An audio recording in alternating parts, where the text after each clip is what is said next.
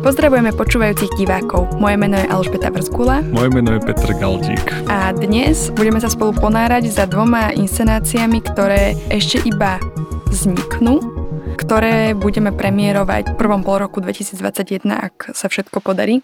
Sú to teda dve inscenácie, Statočnosť duše v režii Petra Galdíka Druhá inscenácia, ktorú režirujem ja, ktorá má taký trošku dlhší názov a volá sa a ja tu stojím ako na návšteve štúdia otcovho obrazu. Takže vlastne poslucháčov vítame vo futurologickom dieli. Debaty k inscenácii, ktoré sa ťa len v vašich hlavách. A máš ty v hlave tú statočnú dušu? Je duša v hlave? No ja mám dušu v srdci, je láska. No čo je tá duša? Kde sídli? Je to vlastne veľká otázka, kde sídli duša a čo je duša, ale zároveň tá duša je to, že čo všetci nie, akože tak chceme, že to je ten duševný život, že ten zdravý duševný život, že má tu svoju nejakú integritu a tak ďalej. Že to je to, po čom túžime. No a túto tému a túto tému budem rozvíjať spolu s hercami akoby na, mm, inšpiračne na pozadí e, jedného textu od Kurta Voneguta, ktorý sa dá takto prekladať ako statočnosť duše vo voľnom preklade. Ten autor, legenda v americkej beletrii v rámci nejakého sci-fi, ale takého, že vlastne ani nejde o to, nejaké science fiction motívy, ale práve o to, o to hľadanie nejaké, nejakej humanity a ľudskosti a tak. A, a pátranie potom, že čo sa s touto ľudskosťou deje, čo sa s tou našou dušou deje v čase nejakých nových vynálezov vo svete vedy.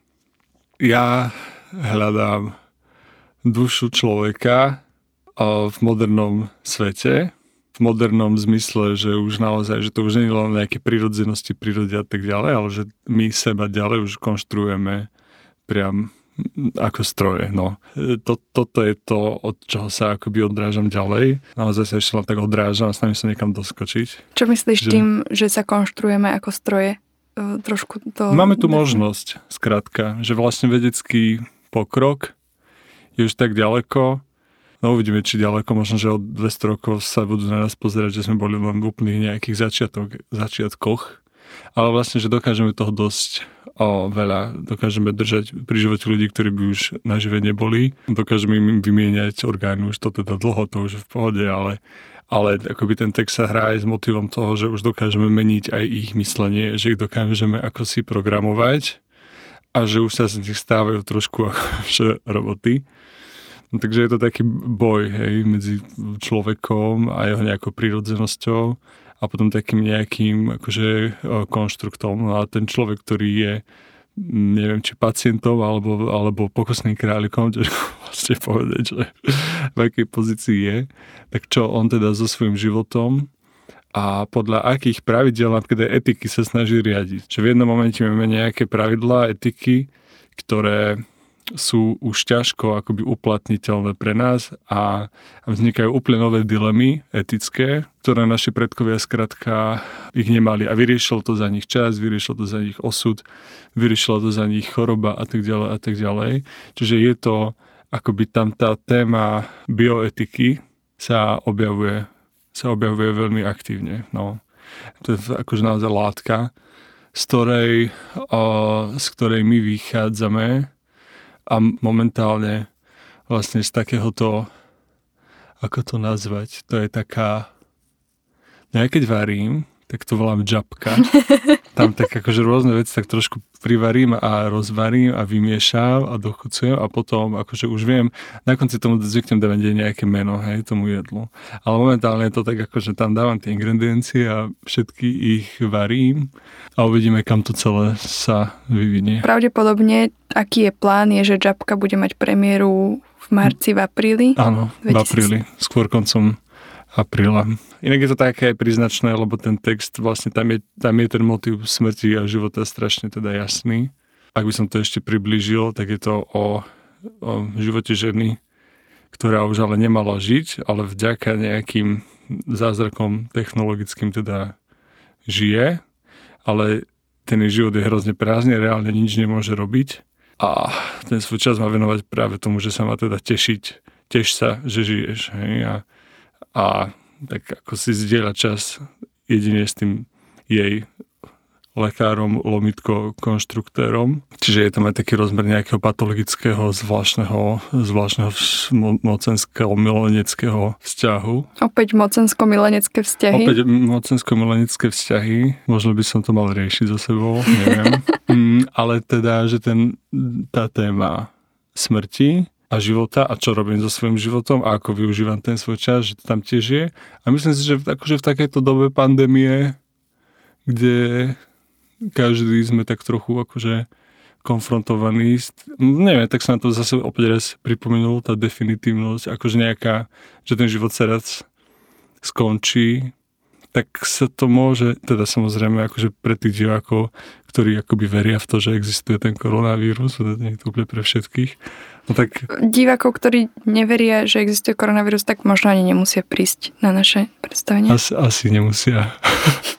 Ale môžu samozrejme. Jasné, môžu. No čiže v každom prípade aj v tomto dobe akože nejakého nového umierania a hľadania toho riešenia, akože vedeckým spôsobom, tak si myslím, že to môže akože úplne a sadnúť, sadnúť, že to je niečo, čo sa potrebujeme rozprávať. Takže taká bude statočnosť duše a môžeme vlastne prejsť k druhému projektu, ktorý neexistuje a veľmi podrobne sa viem porozprávať, že teda aká je vízia inscenácie ktorá má teda strašne dlhý názov, ja ho celý teraz nebudem vedieť zopakovať, ale a, e, štúdia otcovho obrazu veľmi skratke.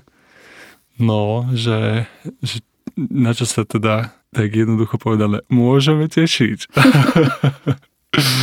no, štúdia otcovho obrazu je snaha nášho čisto ženského tricietnického týmu alebo okolo tricietnického týmu zachytiť cestu, ktorú prechádzame, keď sa vyvíjame z dcer na ženy.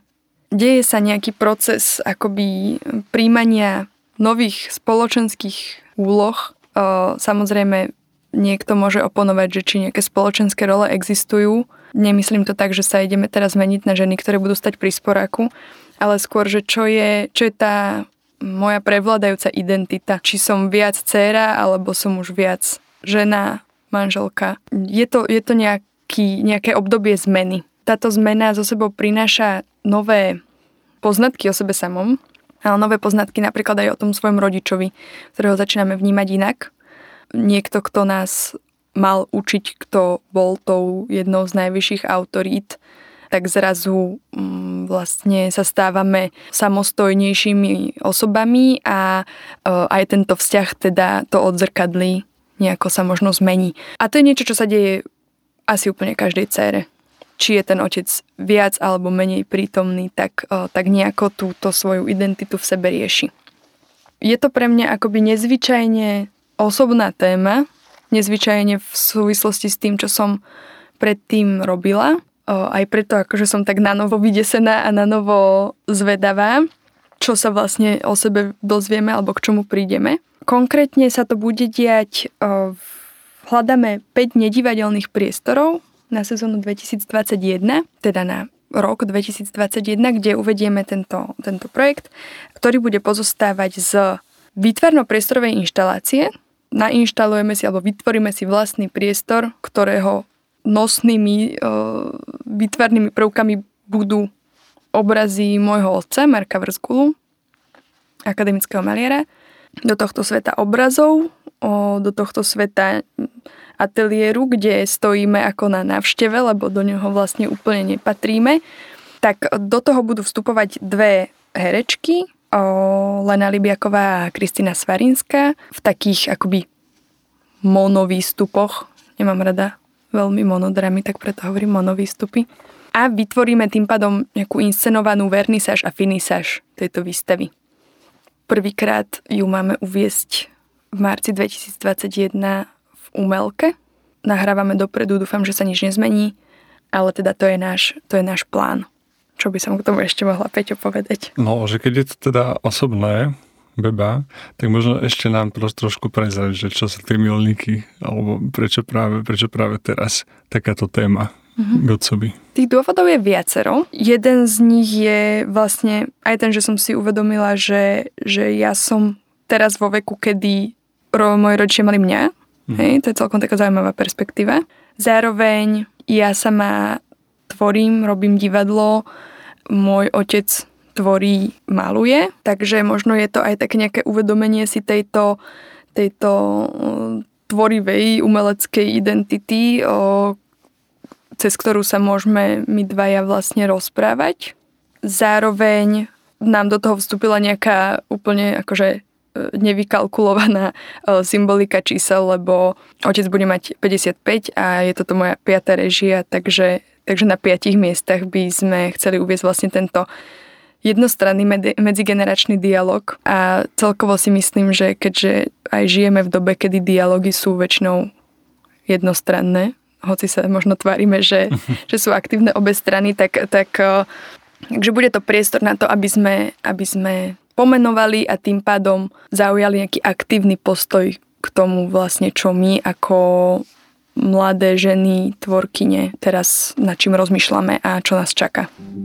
Statočnosť duše a štúdia otcovho obrazu sú dve inscenácie, ktoré plánujeme zrealizovať ešte v prvom pol roku 2021. Ak sa bude dať, zároveň plánujeme reprizovať naše živé inscenácie, o ktorých sme sa rozprávali, alebo o ktorých sa ešte budeme rozprávať v týchto podcastoch, za ktorými sa budeme ponárať. A sú to teda Romulus V objekty Apokabaret zastavený. A medzičasom Uhol 92 bude pravdepodobne vymýšľať aj nejaké ďalšie paradivadelné aktivity, medzi ktoré patria aj tieto naše podcasty, ktoré existujú v troch líniách. Jedno je teda táto ponorza, kde, kde sa rozprávame o, o myšlienkach, ktoré sme, o, ktorým sme čelili, kým sme robili o, naše inscenácie. Zároveň je tam kultúrne o kultúre, čo je taká akoby anketa o tom, čo všetko je kultúra. Pýtali sme sa desiatich zaujímavých ľudí, nie len z umeleckého prostredia, ale aj z prostredia o, spoločenských vied alebo iných o, rozhľadených povolaní. A tretia línia je Zem na scéne, kde Milo Juráni sa rozpráva s ľuďmi z rôznych umeleckých smerov o tom, ako kultúra môže reagovať na klimatickú zmenu. Pozývame vás počúvať naše podcasty, sledovať naše aktivity, chodiť na predstavenia, budeme sa na vás veľmi tešiť a ďakujeme Fondu na podporu umenia, ktorý je partnerom aj týchto podcastových aktivít. Ďakujeme.